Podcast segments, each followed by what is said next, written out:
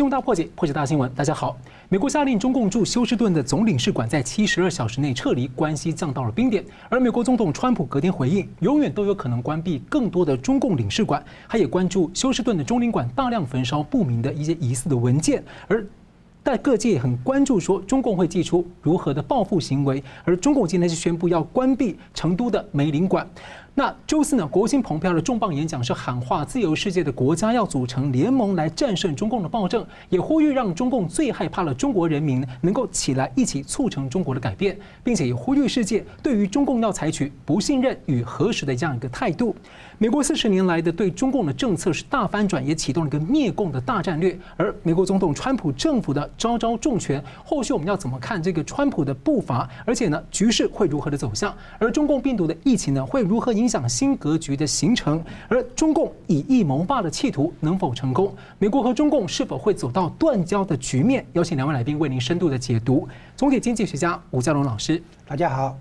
国家卫生研究院感染症与疫苗研究所周彦煌博士，主持人、各位观众，大家好。是。中共驻休斯顿的领事馆呢，是中共和美国建交之后的第一个总领馆，而美方表明呢，关闭是为了要保护美国的人民知识产权以及美国的主权，也点破了中共大规模的间谍活动。先请教张龙大哥，这个这个这样的说法啊，跟这个关闭领事馆的具体关联是如何？因为目前中共是回避美国这样的一个呃指控，那您又怎么看？说中共的人啊，在是在休斯顿连夜的焚烧文件？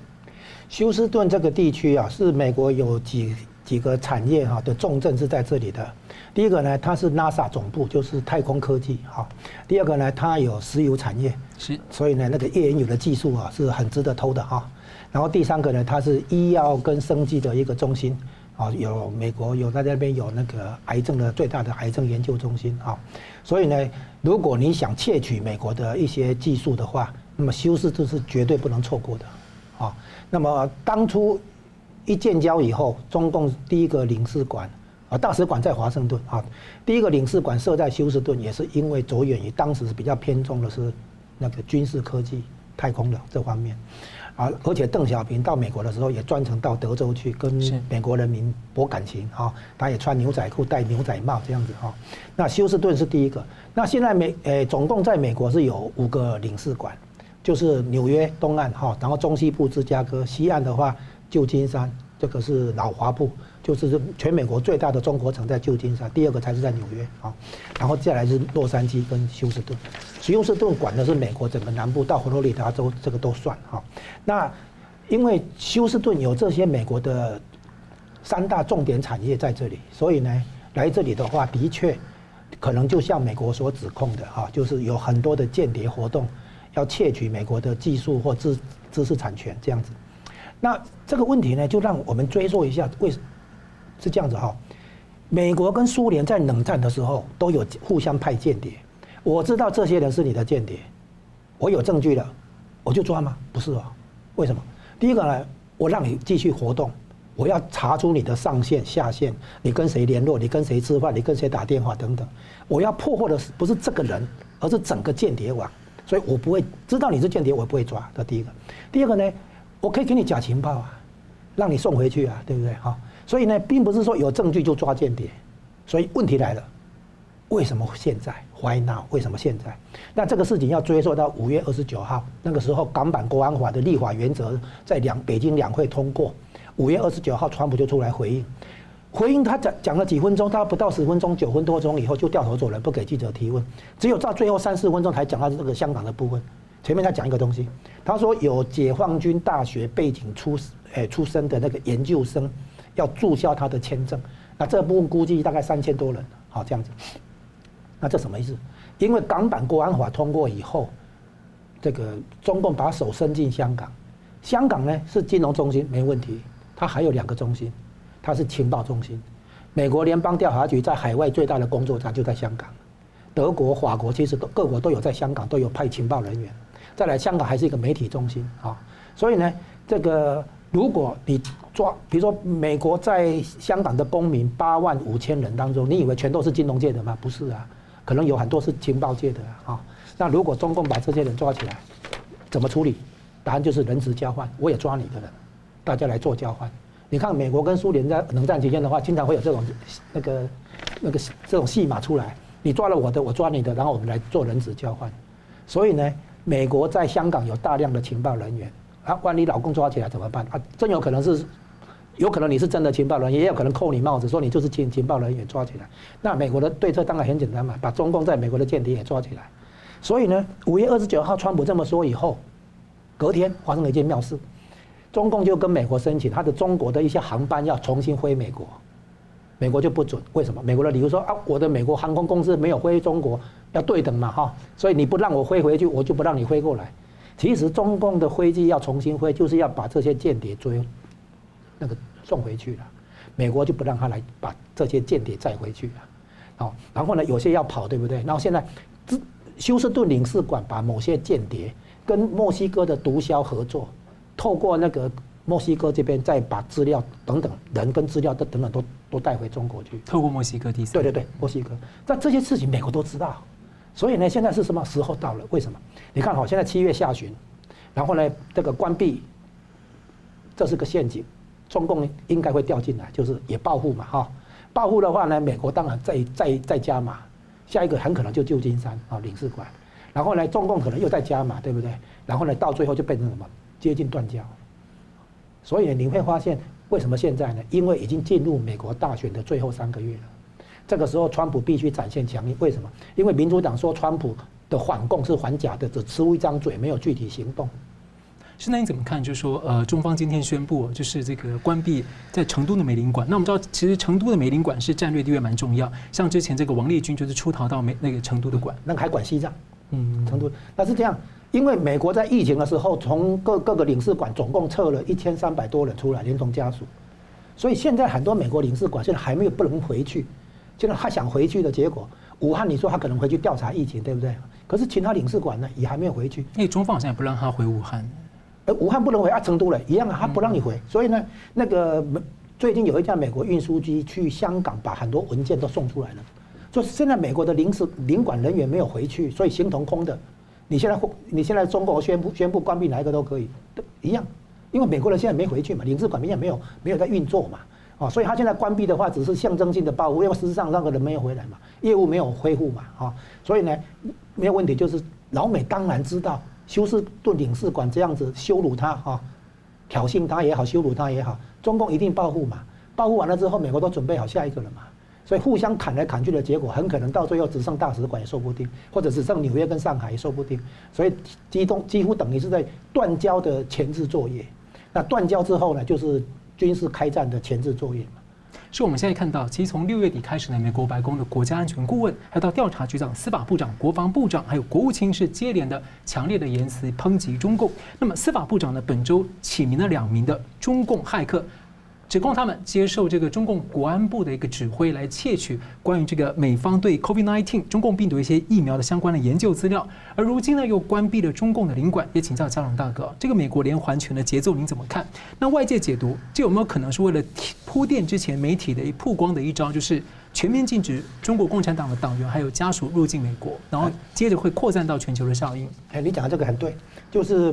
他这两个骇客哈。应该他联系的对象就是休斯顿领事馆，啊，好，那么你提到这个禁止中共党员跟家属入境这个问题，这是一个其实是一个大招，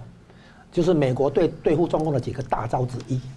如果比照当前二战的时候的话，应该是把在美美国出生的华裔美国人也圈起来，对不对？现在不是，现在是你拿的是中华人民共和国的护照，你合法进来，但是呢，你可能在那边合法的工作、研究或干嘛，这些人我。就是党员嘛哈，这个党员部分跟家属，我就把你注销签证，你不让你进来，已经进来的把你赶出去嘛，是这一部分的，光是这一部分。那如果在开战前的话，这样的一个作为呢，在美国内部会起，或是说对国际会起到一个什么样的作用？它这个作用是这样哈，首先它在那个中共党员跟中国人民之间划界线，然后呢，中共党员里面尤其是比较高阶的哈，比如说红二代权贵。他们在美国有很多的这个财产嘛，很多有家家人在这里嘛，哈，很多中共的高官叫做裸官，就是说自己一个人在大陆做官，其他都送出来了嘛。那如果把你赶出去的话，那事态严重。所以呢，那个权贵集团可能会跟习近平这个拍板呐、叫板呐，你怎么可以搞到这个地步，对不对？害到妨害到我们嘛，啊，这个美国这个东西等于在制造中共内部的分裂，啊，让那个里面有些人说你不可以这样搞到哈这个地步。他这个正式宣布了没有？还没有，还没有。他这个是在放话，表示刀子拿起来，我随时会砍下去这样子。所以里面的人可能就会有心理上的一种被震慑的效果，会有一种压迫感，然后就可能内部可能就会有一些争论出来，哦，可能就会有人会会对对习近平施加压力或干嘛。所以美国玩的这一招哈，也是是我之前讲过的，叫围而不攻。我包围你，但是我不正正正式进攻。结果你里面有人就主战派，啊，有人组合派，两边就吵起来。我如果现在一攻下去的话，主战派、组合派全部联合对外，一致对外，我等于在帮你搞团结。我所以，他美国不会这么干。美国是保持压力，刀子拿起来还没有砍下去，然后里面里面里面可能就会开始争论。所以这个东西也是在除了区别共产党员跟中国人民之外，哈。也是在共产党员里面做切割，让他们自己会去互相那个那个吵起来闹起来。是的，我们今天非常高兴能邀请到这个台湾的国家卫生研究院的这个感染症跟疫苗的专家周艳红博士啊。那上周的这个震撼弹之一，就是从香港出逃到美国的这个中国病毒学家严立孟博士呢，大爆料这个。中共当局其实在去年十二月就已经知道人传人的病毒的情况，而且他也向世界严肃的警告，这个中共病毒的罕见的特性不是那么好对付，连疫苗可能都不要那么乐观。所以请教这个彦宏博士啊，就您怎么看这个严立孟指控中共这个掩掩盖疫情？再来就是说，以您的了解，对于当前中国大陆疫情掌握跟观察，您怎么看？呃，是的，呃，我们先要先了解就是严立梦本身的一个呃生长背景，他现在其实是在啊。呃做呃博士后研究，在啊香港所谓的大发新传染病疾病实验室，它是一个 P 三实验室。这个是早在二零零三年因为 SARS 的疫情所呃建制出来，针对于冠状病毒，但是属于高危险群的冠状病毒这样设置的研究所，以及它的一个所谓的一个高高呃危险等级的 P 三实验室。那这个 P 三实验室呢，因为他们一从二零一三年持续在做冠状病毒的研究，当然不只是包含包含冠状病毒，还有其他比较啊致命性的一个病原体哈。那它这个地方的话，可能就要马上要了解，就是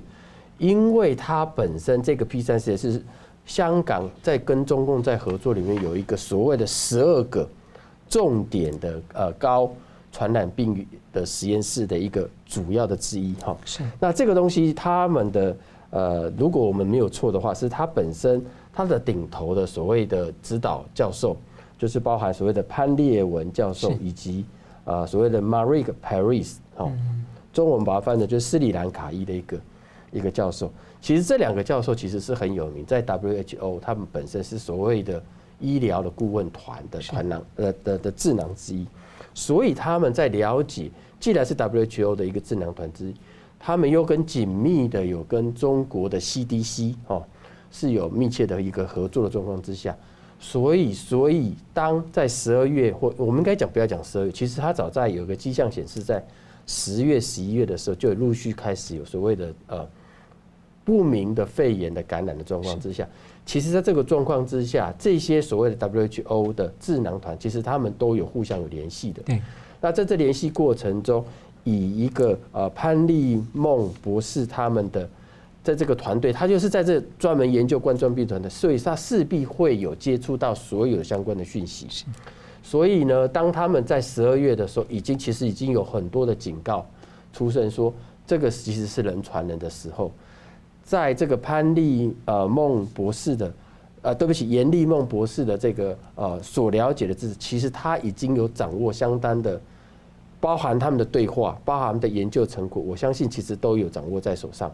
那现在的问题就是在于，因为他们的顶头的呃这些所谓的上司，对他们有下达所谓的不能够踩到红线。那当然红线他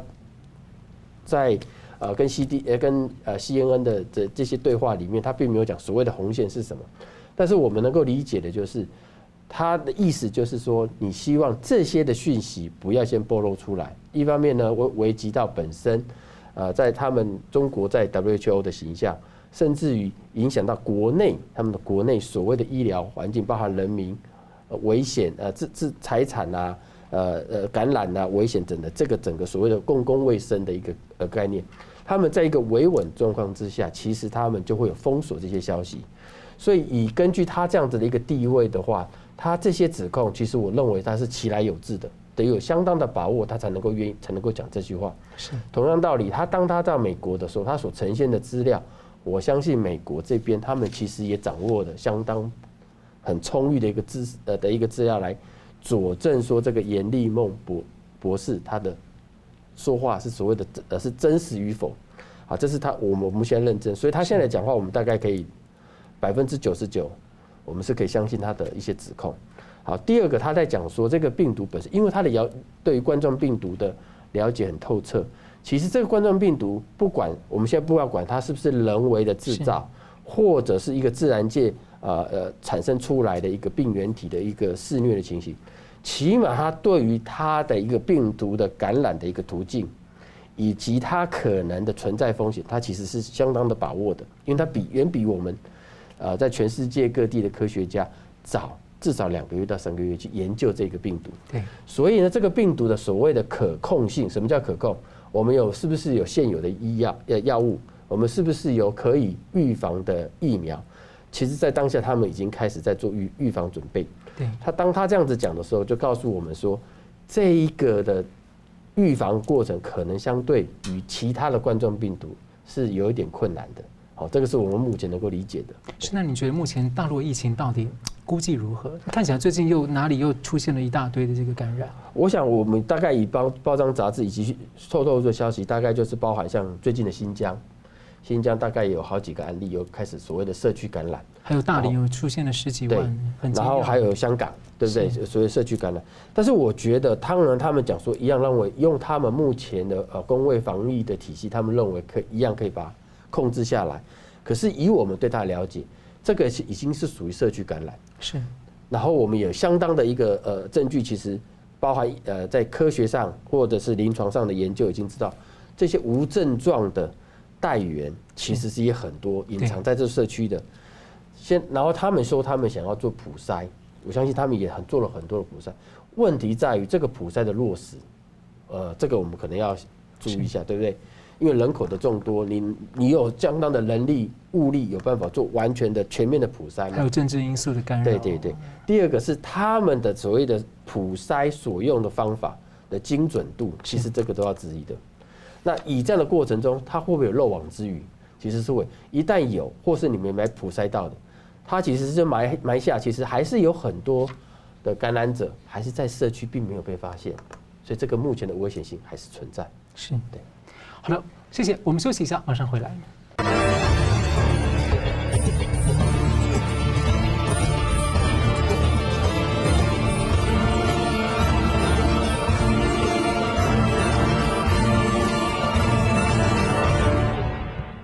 欢迎回到新闻大破解。美国的川普政府呢，明确了改变四十年来对中共的这个接触政策，在许多的领域都可能产生和中共的一个燃爆点。而尤其呢，美国现在仍然受到中共病毒的疫情重创，是不会放松对于疫情的追究责任。而国务卿最近是直接说了，他们掌握了中共收买了世卫总干事谭德塞的情报。请教佳龙兄啊，这个美国可能采取什么样的策略来追究中共的责任？例如说，最近有美国国会的那个参议员就直接提案说，要取消中共在美国的主权豁免，让美国的人民能够向中共求偿。您怎么看？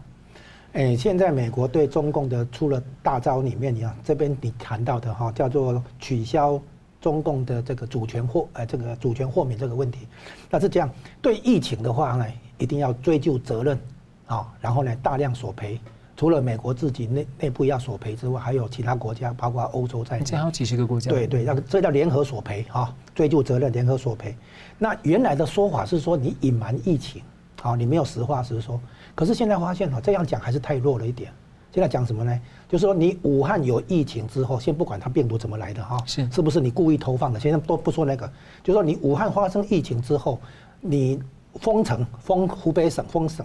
然后他们不能去北京、上海，可是呢，他们可以出国。出国的部分好像说六万人哈，是。其实意大利那个代言者哈，可能就是华东师范学院的那个院长夫妻了哈，就是有人跑去巴黎，有人跑去意大利，然后就变成代言者了哈。好，这个部分呢。你封住了武汉到中国其他地大城市，可是你没有封住他们出国这一件事情跑不掉，好，这个没没有争论，好，所以呢，这个叫什么？叫做病毒扩散，是好。那这个追究责任的话，应大量索赔的话，这个索赔的金额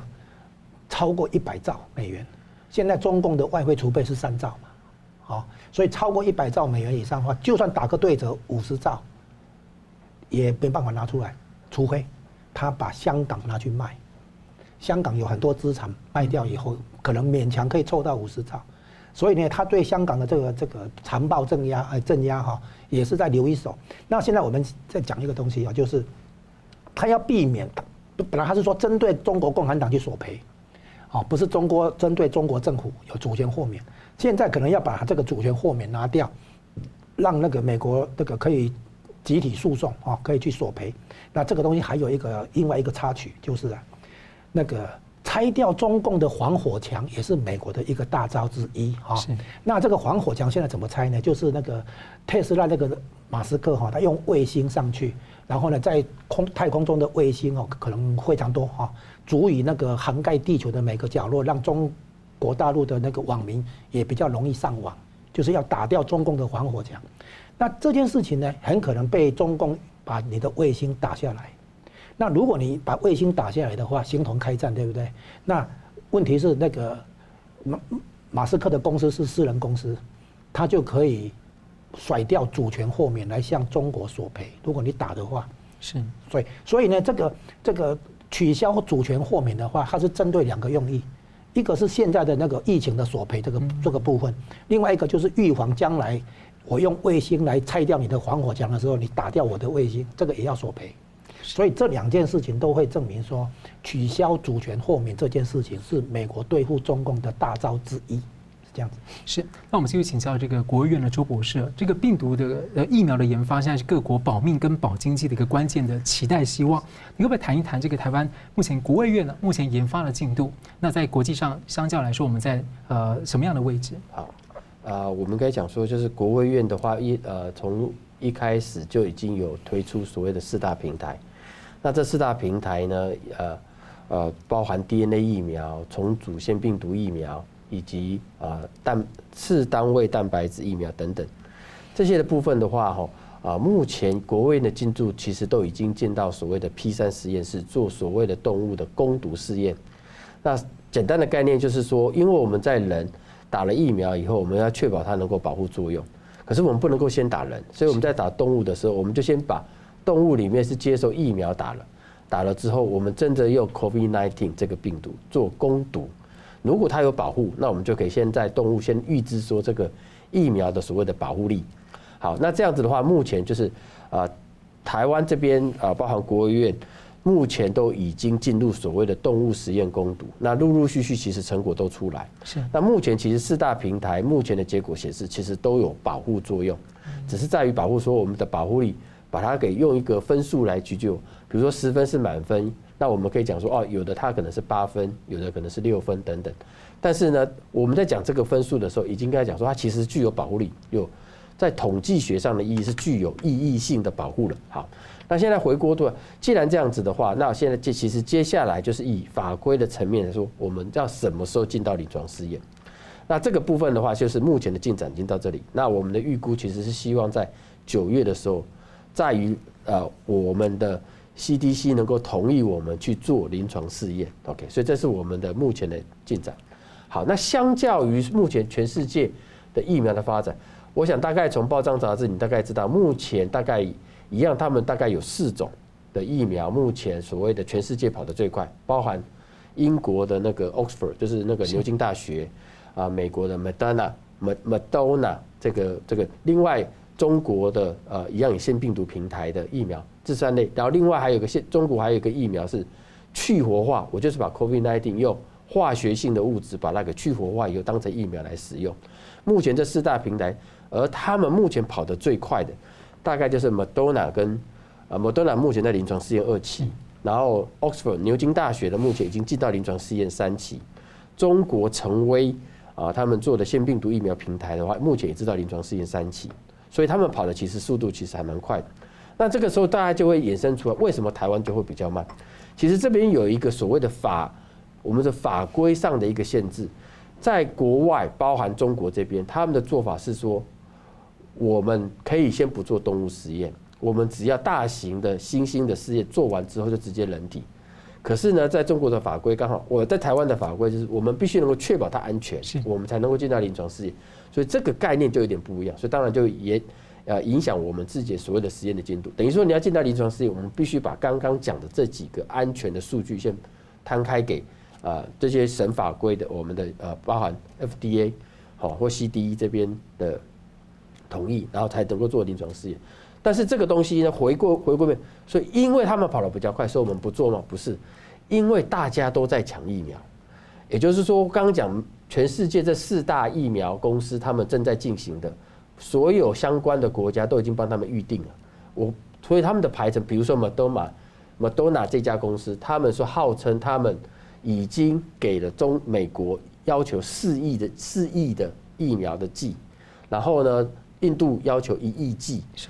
还有其他各个国家，也就是说，如果我们为了确保自己的保护自己国民的时候，我们如果跟国外购买，因为他们跑得比较快嘛，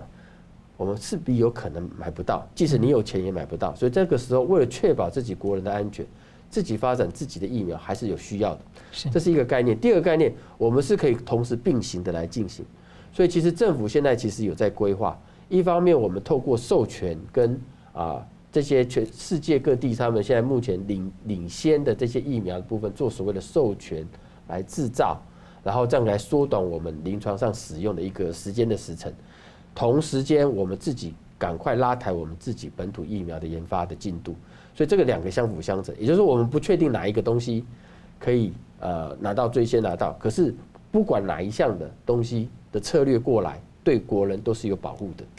是老师，我再简单追问一点点就好。就是说，呃，前一阵子有个研究显示说，这个呃病毒的抗体在人体的存存在的时间并不是很长。那外界有点担心说，这个对于我们疫苗的发展，也就说，如果这样注射疫苗之后，那抗体是不是不见得会存在很久，就变成经常要打，或者是说可能疫苗的作用就会降低？您怎么看这样的一个消息？OK，其实这个东西的话，哈，我们应该讲的应该讲说叫做免免，我们在呃研究过程的，免疫学有一种叫记忆性。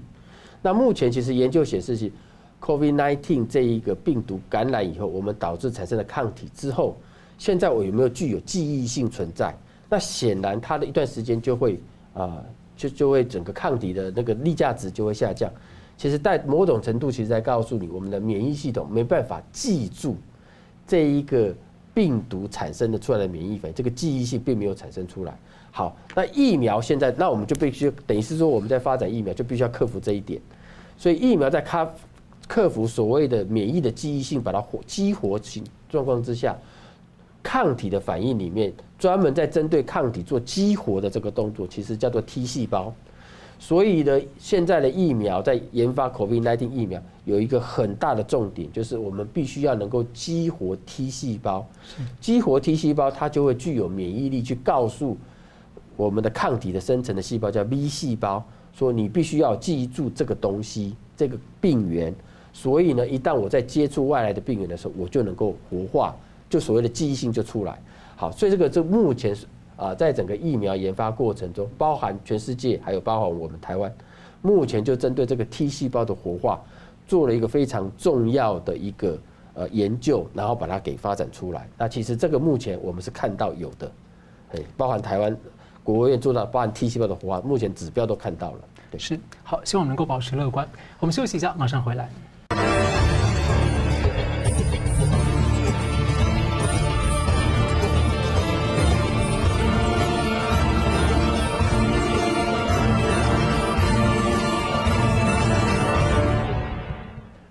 新闻大破解。美国承认严重的误判中共政权，而强调中国共产党的本质并没有改变。而美国的政策是大船的掉头解体中共的大战略已经上路。那接着我们来谈谈美国手上的政策工具其实相当的多，还可能会祭出哪些大招？我们请教嘉龙大哥，例如香港啊，筹组国际联盟出招，或者军事行动、南海，还有金融经济，甚至拆除言论防火墙，您怎么看？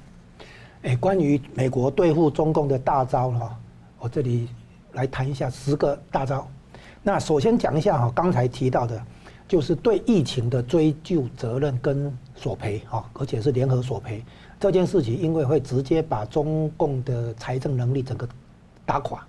他根本赔不起。这个金额如果你赔得起的话，还会再加，加到你赔不起为止。美国这边就死了十四万人了，啊，还不讲意大利啦、法国，对吧？其他国家，所以呢，这个索赔的这个东西啊，会把中共的财政整个冲垮。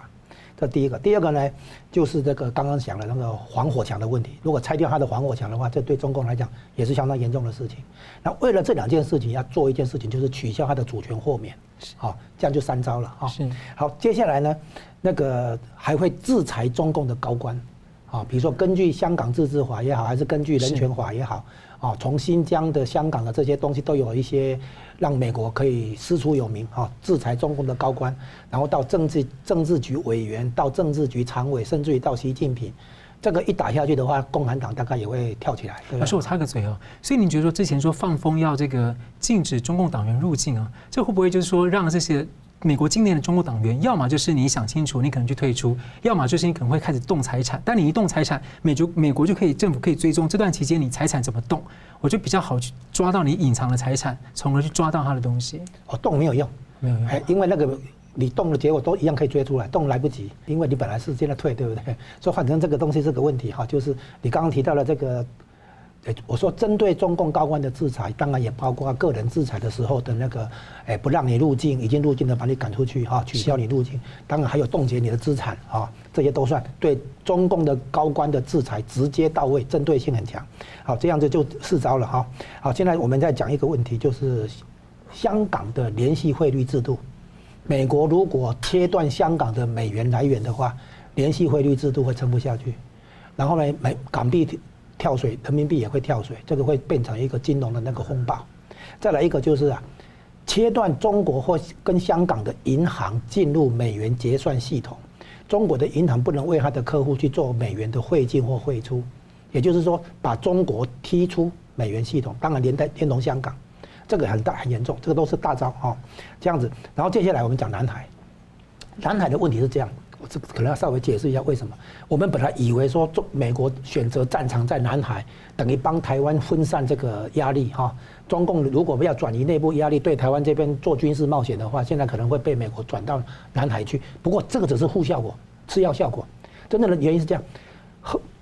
十多年前哈，就差不多十年前，中共经营南海还是有个考虑，就是说我如果跟美国开战的话，都是核大国，核大国要保留。第二波打击的能力叫做核核报复，就是我们都宣称不首先使用核子武器，但是如果你打我的话，我必须有能力做第二波的那个报复，这样就可以吓阻你不对我动手。好，那这个核核报复能力或者核反过来第二波的核打击能力呢是怎么来？就是陆地上的话通常都被锁定，嗯，所以呢答案就是潜舰、潜艇。那中国的潜舰基地哈最大的一个第一个基地是在青岛。那个大连那边可能也有一些，然后在那个再来就是海南海南岛的那个三亚，三亚旁边有一个叫做亚龙湾，亚龙湾那个度假胜地那边有一个地，有一些湾那个地方哈，就做成潜艇的基地。然后那个潜艇哈，因为上面是山洞口挖下去的话，听说里面可以放二十条潜舰啊。那重重点来了，就是南海是深水区。好，那那个潜舰要发射长城洲际弹道飞弹，上面放小型核弹头，要能够直接打到美国本土，一定要长城的嘛，哈。是。那这个长飞弹的发射是要垂直的，啊，所以呢，那个潜舰的部分哦，就是光是垂直发射这个部分就要二十米，二十就二十公尺。是。所以那个潜舰哈，如果在浅水区，比如说这个水深只有十来公尺的不行，那个都被卫星看得很清楚。那北华北地区出来的哈。渤海、啊，东海这个地方是浅水区，对，所以这边的潜舰完全没有用。就是说，表面上你有那个潜舰有核核核保护的的的那个能力，但是没有用，因为那全部被卫星看得很清楚。是，只有个地方，最后就是南海。南海是深水区，水深有时候到一千公尺哈，所以我如果潜到那个二十公尺以下的话，可以不用被卫星看出来。所以中共就狠下心来，决定要经营南海，把那个岛礁抽沙填土以后，然后再盖跑道、盖机场，然后。建那个我放战斗机、放飞弹、放那个油油库哈等等，然后呢宣称这是我的领海，然后呢进一步还要划回航情报区，对不对哈？所以美国表面上是维持自由航行，但是他真正在做的是美国国家安全，就是说南海的潜舰出来以后潜入深水区，甚至于东出巴士海峡到西太平洋，可以对美国发射长城那个洲际弹道飞弹，然后直接攻击到美国本土，这是核报复。那只要这个完成以后，中共就不怕美国的核威胁，之后他就敢对美国大小声。好，所以美国一定要把中共的核报复能力、核打击能力处理掉，这是南海问题的。是了，后面还有六招，可以简单帮我们讲一下。好，接下来呢就是石油禁运。是。石油禁运的话，在在南海这边石油禁运，对，然后再来呢，就是那个跟台湾建交，嗯，再来一招呢，就是重整所有国际组织，是，哦，国际货币基金、世界银行，然后呢，世界贸易组织、世界卫生组织，还有联合国，还有欧盟，全部要重新组织国际组织，重建国际秩序。是，这十大招出来的话，招招都是要中共的命。是，好，我们继续请教这个周艳红博士啊。这个中国病毒肺炎现在目前全球感染上千万人了。那最新的研究，在欧美地区出现的这个 D 六一四的这个病毒株有出现一些基因的变异，传染传染力也变得比较强，而且复制也比较快。那外界有一种说法说，它可能是导致欧美国家疫情呢比较居高的情况。您怎么看？那疫苗对这是否有帮助？OK，哇，这个。啊，看呃，目前这些呃，这个病毒的一个突变哈，在 D 六四六一四这个地方，呃，我并不认为它是因为是欧美主要一直大传传染的一个主要的原因。它一般来讲，病毒整个在突变，它其实是有一种所谓的随机的选择的，只是在这个随机的选择过程中，它会发现说这个病毒比较容易适应在。感染我们人体的细胞做存活，那它那目前的研究说，这个 D 六一四这一个病毒株呢，它其实突变地方就是在呃跟所谓人的体细胞接触的所谓的 ACE 的这个接受体的一个位位点，就是那个 spike 呃突突集蛋白质的位点上面。那这个蛋白质其实它就是分为我们不会称为 S，它就分为两个部分，叫 S one 跟 S S 一跟 S 二两个。那这个突变的位置就在 S 一上面。那这个 S 一的重要性，其实就是在跟人类的 ACE two 这一个接受体结合的主要的位置在那里。是。那目前的研究其实发现说，的确它的结合的能力，因为这个突变有变强，所以呢，病毒感染到细胞之后，可以产生的病毒量跟这个没有突变的，它的确有突变的，有增强大概。啊，三有人在讲三倍，到六倍左右，哦，这个是在研究的结果显示。但是这个目前的研究显示，你病毒量传播呃产产生的量的多寡，是不是代表毒性增加？呃，目前并没有定论。嗯，这是一个概念。第二个概念，虽然它这个突变，但是我们目前所有的研究，疫苗打进去产生出来的抗体反应，即使它突变了，这个抗体还是能够认得到。也就是说，这个部分的突变并不阻碍。或使得现在目前的疫苗的的保护的效力给失效，哦，目前看起来是没有这样的状况。嗯，好的，节目最后我们请两位老师呢，就是用呃一分钟来总结一下今天的讨论或者一些提醒。我们先请周博士。呃，其实我现在应我们应该要讲的就是说，呃，整个在目前的这个肺炎病毒、新冠肺炎病毒的感染，到目前从啊一月这样大爆发，一直到全球流行到现在。将近的快近半年的时间，那我们以前的一直研究是希望说，这个病毒的爆发随的疫情能够随着时间，随着慢慢慢药物的产生出来或保护呃呃产生出来之后，可以让这个疫情给下降。那但是呢，我们要不要有心存侥幸？为什么呢？即使我们现在的病毒的呃产生出来的疫苗或药物研发成功出来之后，我们没办法来解决这些病毒，还是存留在体内，人体内某一个世界的某一个角落里面，还是存在的。所以呢，变成说这个疫苗的研发虽然可以阻断疫情的大流行，但是不代表它可以阻断这个疫苗或的呃病毒的存在或消失。是我们是没有办法做，所以唯一能够做的，还是要由自己自身的一个所谓的呃卫生环境，好这种概念去着手。包括我们还是要勤洗手，我们还是要戴口罩。这个唯有这样的一个方式，才有慢慢把所谓的感染的这个途径的 RO 值降低在一以下。唯有这个做法，我们才有慢慢让我们的自身的所有的整个生活的步调，才有办法所谓的起死回回到以前疫情之前的状态。但是呢，还是不能有心存侥幸。所以，即使我们现在台湾的疫情变得很呃减缓啊，全世界防疫算是呃。所谓优等生，但是呢，外来的环境还是存在的的病毒，呃，各国的肆虐进行，所以我们对这个方面不能够有松懈之心。是，那接着请教这个张龙老师，特别是这个美国现在是剿共灭共的大战略，那对上中共似乎想要以一谋霸，你怎么看这样的对垒之后的走向？美国一开始是有警觉，但是现在是惊醒，惊醒，哎，醒过来，就是说重新对中共定位哈，美国的立场不可能用自己的资本主义去扶持中共的这个一党专政这样的体制啊，所以他现在发现不能把它和平演变的话，那么就只好掉头啊，改成是对抗。对抗的话呢，坦坦白讲，这个没有上限，也包括会有军事上的热战在内，甚至于。在这个之前就会看到断交这样的一个外交上的这个冲突在内，所以呢，对，站在美国的立场，他一定要把中共对美国的各种威胁，包括军事的威胁和核打击能力这种，啊，一定要清除掉。在这个过程中，台湾可能要有心理准备，就是说有可能要么成为这个被卷进去，或者呢，可能要被表态要站队等等。我们要有应付国际局情势巨变的这种心理准备。好了，非常感谢两位来宾很精辟的分析，还有观众朋友的参与。新闻大破解关心二零二零，我们下次再见。Hello，各位观众，感谢您的收看和支持。如果您喜欢我们的节目的话呢，请记得按赞，并且订阅我们新闻大破解的频道，并且要记得要开启旁边的小铃铛，按下去之后呢，会定期的接收到我们最新节目的通知。那么，如果您对我们的节目呢有任何的感想或心得的话，也欢迎您在下面的留言区留言来和我们交换意见。新闻大破解的节目呢是定期更新，每周晚上九点半会定期更新。我们下次再见。